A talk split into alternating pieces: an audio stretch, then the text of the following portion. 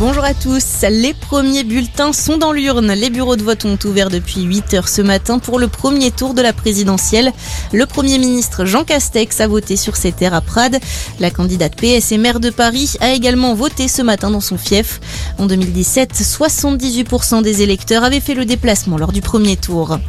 Plusieurs milliers de personnes mobilisées hier à travers toute la France pour défendre l'écologie, la lutte contre les inégalités, contre le racisme ou encore pour la paix.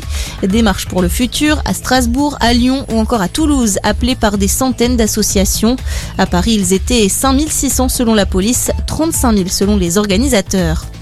L'homme soupçonné d'avoir laissé un engin explosif dans la cathédrale Saint-Étienne, mis en examen hier à Toulouse. Les faits, on le rappelle, se sont déroulés vendredi matin. L'engin n'avait pas explosé, personne n'a été blessé. Le quadragénaire, déjà connu des services de justice, a été interpellé peu de temps après. Dans le reste de l'actualité, Boris Johnson aux côtés de Volodymyr Zelensky, le Premier ministre britannique en déplacement en Ukraine hier. Il s'est engagé à fournir à l'Ukraine des véhicules blindés et des missiles anti-navires.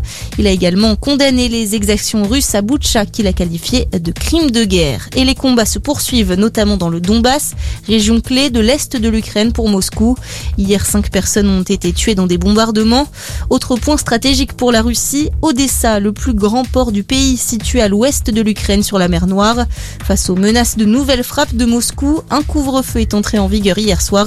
Il se remplace jusqu'à demain matin. Et puis on termine avec un mot de foot. L'OM défie Montpellier ce soir en clôture de la 31e journée de Ligue 1. Ce sera à partir de 20h45. Mais avant ça, six autres rencontres au programme du jour. Le match de la peur entre Bordeaux et Metz à 13h, puis Angers-Lille, Brest-Nantes et Monaco 3 à 15h, avant Lens-Nice à 17h05 et Strasbourg-Lyon à 19h. Bonne journée à tous.